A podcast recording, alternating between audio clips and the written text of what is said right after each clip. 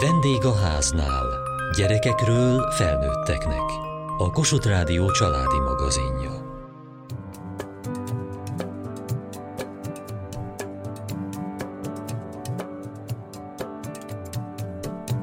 harmónia az óvodai csoportokban, szakmai és baráti közösség a nevelőtestületben, a gyerekek legaktuálisabb állapotainak megfelelő művészetpedagógiai módszerek. Mind jelen vannak az általa vezetett akadémiai bölcsöde és óvoda intézményében. Hajnal Margit Hajnalka intézményvezető hosszú évek alatt építette fel csapatával közösen mindezt, s most utódjára hagyományozza nyugdíjba vonulásával. A vele készített portréval a pedagógusokat köszöntjük mai adásunkban.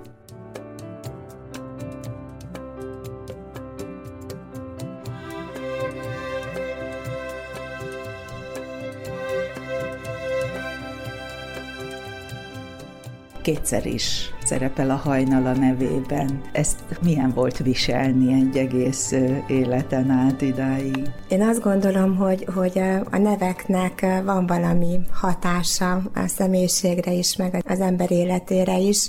Én nagyon büszkén viseltem a nevemet, a nevem onnan ered, hogy az édesapám Hajnal Gyula volt, és az édesanyám pedig Hajnalka, és a kereszt mamám, ő pedig Margit, tehát hogy Hajnal Margit Hajnalka így jön, és azért választott tudtuk a hajnalkát inkább használatosnak, keresztnévnek, mert ugye az életutam az nem volt olyan nagyon egyszerű, az én édesanyám még elváltak, és én a nevelő papám nevét hordtam nagyon sokáig, és ezért én harsányi hajnalka voltam. És aztán az történt, hogy amikor már egy picit nagyobb bacska lettem, és egy kicsit tudatosabb is, és megismerkedtem a család történetével ától akkor ugye már középiskolától ezt a Hajnal Margit Hajnalka nevet hagytam meg, de miután ugye addig mindig Hajnalkának szólítottak, azért ez így megmaradt a továbbiakban is, úgyhogy innen van a név eredője, és nagyon-nagyon meghatározó volt, mert ugye Szent Margitról kaptam a nevemet, és utána jártam Szent Margit életének is, és valahogy ez olyan nagyon büszkeséggel töltött el, hogy ilyen névvel rendelkezem, úgyhogy a mai napig is büszkén viselem.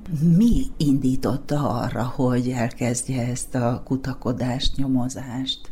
Pici koromtól kezdve egyébként bennem van egy ilyen óriási tanulási vágy és kíváncsiság. Ugye az édesanyám egy olyan helyzetbe került, amikor én kicsi voltam, hogy a nevelésemet azt részben átadta az én nagymamámnak, és tudni kell a nagymamámról, hogy ő Boromissza Tibor özvegye volt. Boromissza Tibor egy festőművész volt, aki Nagybányán is tevékenykedett, nagyon híres festő volt a maga korában, és én egy ilyen millióben nőttem föl, hogy a nagypapám nagypapámnak a képei ott helyeződtek el a falakon, és a mi kis lakásunkba kibejártak a művészettörténészek, a kutatók. Nagymamám legalább öt nyelven beszélt, nagyon művelt asszony volt, és nagyon fontosnak tartotta azt is, hogy a mellette nevelkedő unokája is művelt legyen, úgyhogy rengeteget olvastunk, és hát ugye füleltem, amikor különböző kutatók, történészek ott voltak a közelemben, és figyeltem is őket, és valahogy ez úgy, úgy átragadt rám, hát ezt szívtam magamba. És nagyon sok történetet és nagyon sok életutat hallgattam nagymamámtól végig a családról.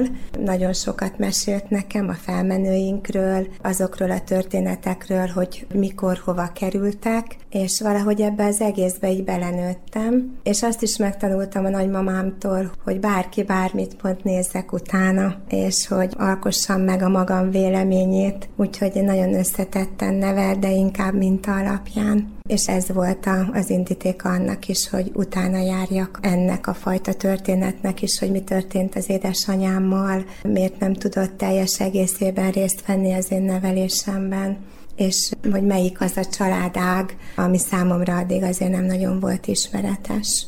Az édesapjával nem is tartotta a kapcsolatot? Megmondom őszintén, hogy nem. Az édesapám családja vette fel már felnőtt koromban a kapcsolatot velem, és nemrég halt meg. Igazándiból a temetőben látogattam őt meg, és a temetőben beszélgettem vele, hogyha lehet ilyet mondani.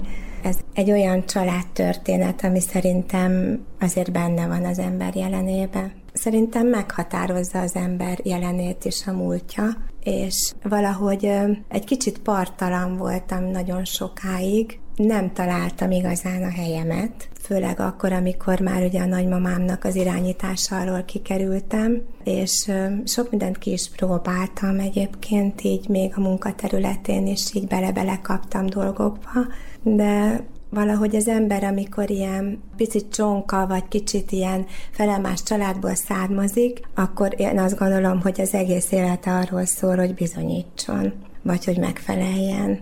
Legalábbis az én életem azért részben erről is szólt.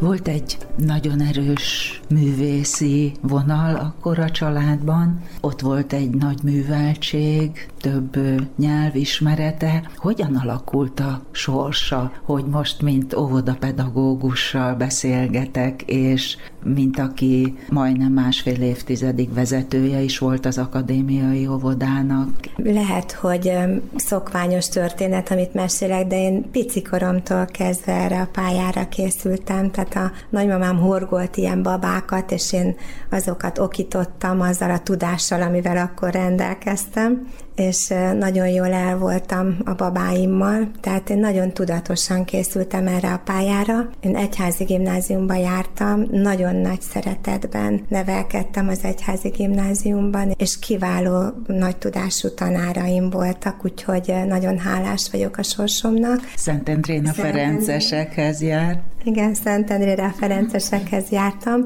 és nagyon sokat kaptam tőlük, és egy nagyon jellemformáló négy év volt.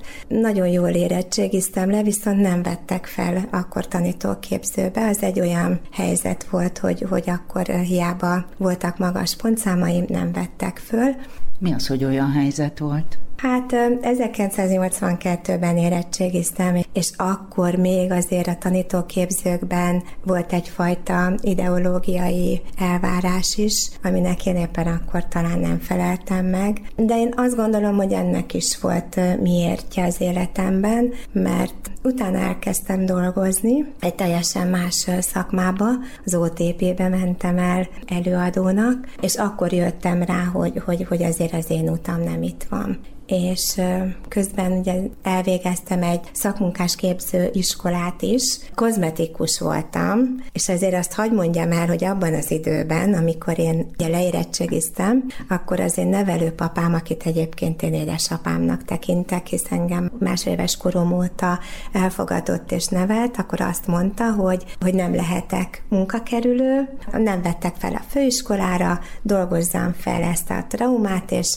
és keressek magamnak valami olyasmit, amit szívesen tanulnék, és akkor én ilyen jobb hiány választottam ezt a szakmát egyébként, és aztán elmentem képesítés nélküli óvodapedagógusnak, és akkor már a helyemen voltam. És akkor két évig a Virágárok utcai napközi otthonos óvodában dolgoztam, és utána jelentkeztem újból, és felvettek a pályámon mindig olyan emberekkel találkoztam, a főiskolán, illetve a gyakorlati helyeimen is, akik nagyon-nagyon mérvadók voltak az én életemben, mert a pályát nagyon-nagyon szerető, nagyon elhivatott emberekkel hozott össze a sorsom, és rengeteget tudtam tőlük tanulni.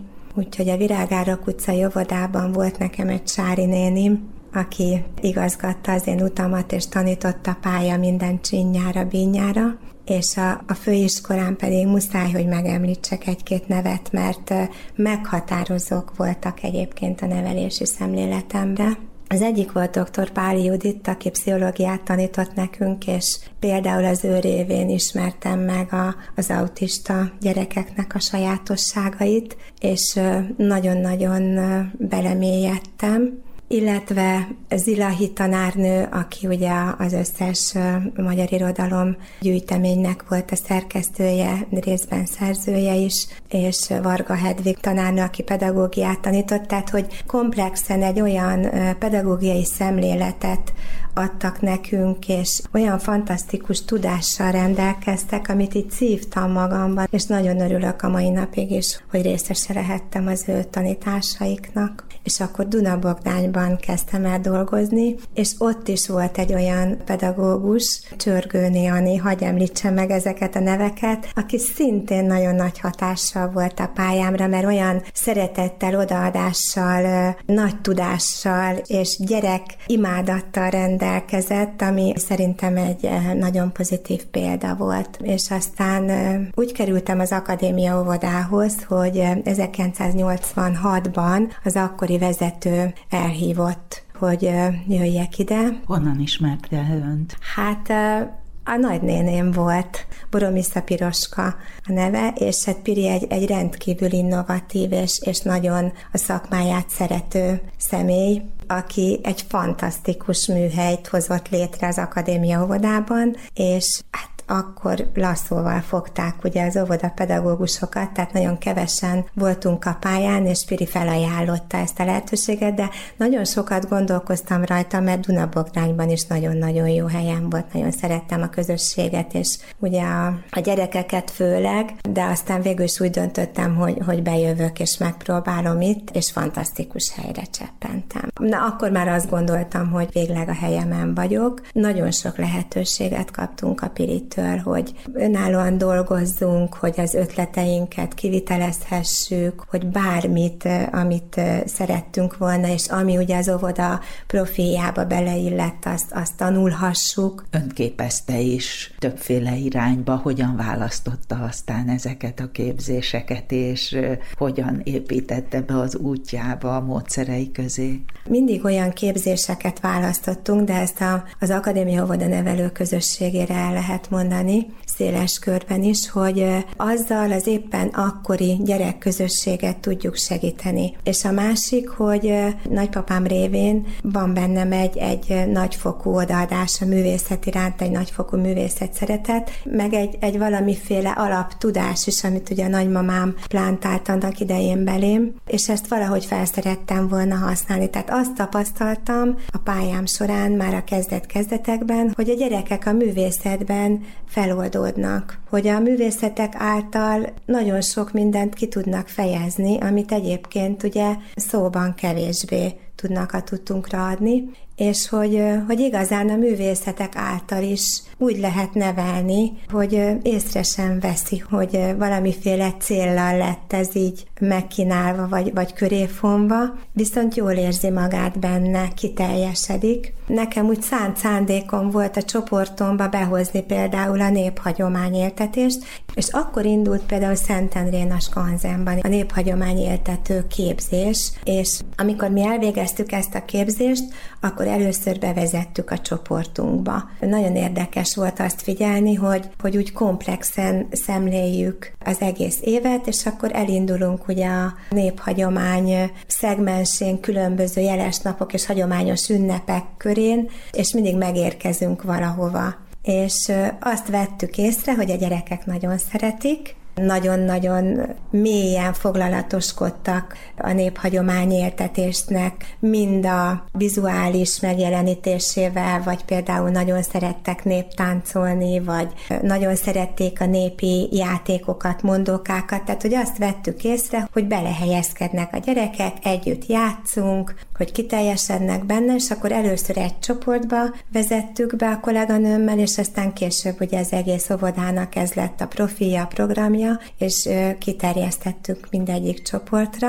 Önt mi vitte? A nagypapai hagyomány itt fellelhető, vagy ez saját érdeklődés volt a néphagyományok felé? Én nekem meggyőződésem, hogy minden a gyerekkorból indul ki, és ezt tapasztaltam is az 40 éves pályám során, hogy nagyapám ugye képíró volt, rovásírással írta alá a nevét, és nagyon hosszú időt töltött a Hortobágyon is tanulmányozva a pásztor életet, és képeket is festett ebben az időszakában nem is keveset, és természetesen én azért ezzel az identitással indultam neki ennek az egésznek, tehát valahol úgy belül mozgott bennem, hogy, hogy azért a, a magyarság tudat, meg a, a magyarságnak az identitása ott Buda közepén is biztos, hogy fogékony lelkekre talál, és találtunk is. Természetesen ez nem szélsőség, tehát nem kizárólag ez van, hisz nagyon sok nemzetiségű gyermeket nevelünk, és mindenki behozhatja a saját népi kultúráját, és nagyon szeretjük kitágítani ezt a kört, de hogy abban az időben, az 1990-es évek közepe vége felé, ez egy nagyon nagy dolog volt, és nagyon hatékonyan tudtunk nevelni, és tudtuk a gyerekek köré fonni ezt az egészet. Sokat tanakodtam magamban egyébként hogy elmenjek-e néprajzra, valamilyen ágra, vagy pedig más irányba, és akkor múzeumpedagógiára mentem az eltére, és hát fantasztikus két éven volt ott, mert múzeumokba voltunk kihelyezve, és valahogy mindig nagyon gyakorlatorientáltak voltak a képzéseink, és teljesen vissza tudtam csatolni az óvodába. Úgyhogy a néphagyomány és a múzeum pedagógiát így összegyúrva egy ilyen tematikát, éves tematikát készítettem el, és mentünk a gyerekekkel, vagy megyünk is múzeumokba, és hála Istennek ki tudtam járni, hogy én vezethessem őket, és én tartottam a múzeum pedagógiai foglalkozásokat, és ez egy nagy projekt volt, és nagyon fontos volt, hogy a gyerekekkel megszerettessem azt a közeget. Nagyon hatékony volt meg hatékony most is. És ezt tapasztaltam, az óvodából kilépett, és már felnőtté vált gyerekeink körében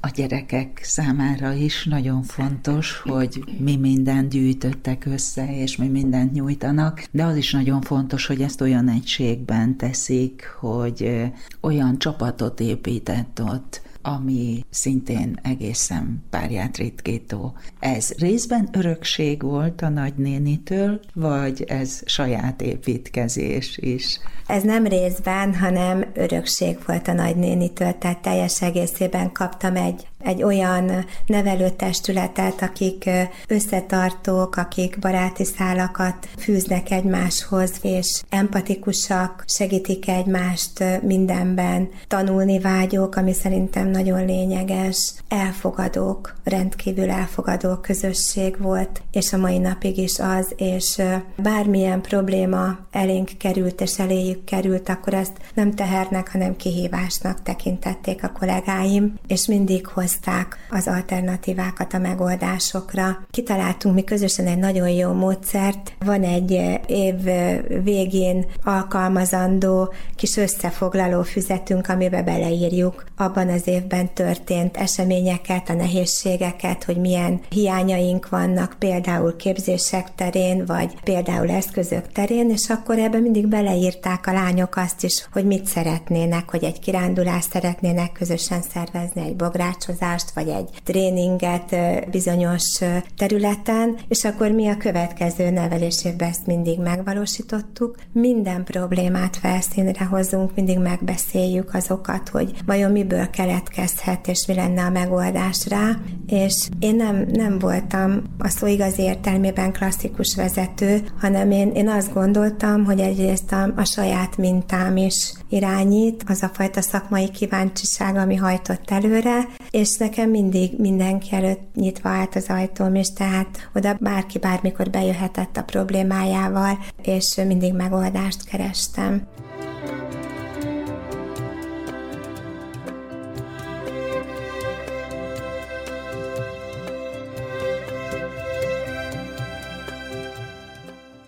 Ehhez a nagyon szertágazó tevékenységhez azért mégis kell valami olyan töltekezés, vagy valami olyan családi háttér, vagy olyan hobbik, olyan feltöltődések, amik még plusz visszatöltötték. Mik ezek a pillérek, amik támogatják és tartják önt? Egyrészt a művészet szeretet. Tehát nagyon szeretek múzeumokba járni, múzeumi tárlatokkal ismerkedni, nagyon szeretek olvasni. A sportolás terén futok egy héten legalább kétszer-háromszor, tehát van, van miből töltekezni, és nagyon stabil a családom, akiknek nagyon-nagyon sokat köszönhetek. Ugye nagymamám már egy jó pár éve nem él, de nagymama mindig egy ilyen nagyon biztos bázis volt a számomra. Mindig mehettem hozzá, és mindig kérdezhettem, és, és a 93 éves volt, de még mindig tudott olyan új dolgokat mondani történelemről, vagy irodalomban akár, ami hozzátett az én tudásomhoz, ismeretemhez.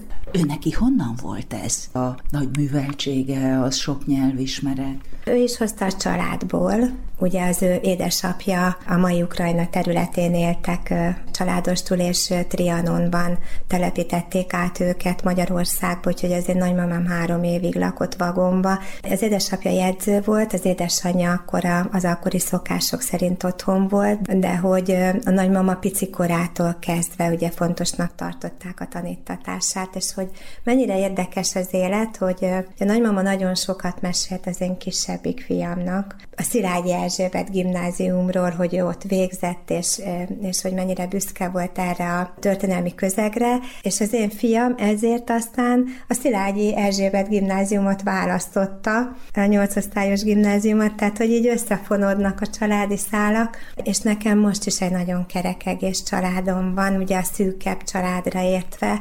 Férjem nagyon támogató mindenben, nagyon boldog házasságban élek, és nagyon nagy öröm ez, hogy ezt én így ki is mondhatom a nagyvilágnak, és a két fiam is. A kisebbik fiam, ő a művészeti pályára lépett, a nagyobbik fiam, ő, ő kommunikációs szakember lett, tehát hogy nem estek messze attól a bizonyos almafától, és azt gondolom, hogy ez a bázis, ami van nekem, ez egy óriási erőt ad mindenhez, meg energia, ez a kerekedtség.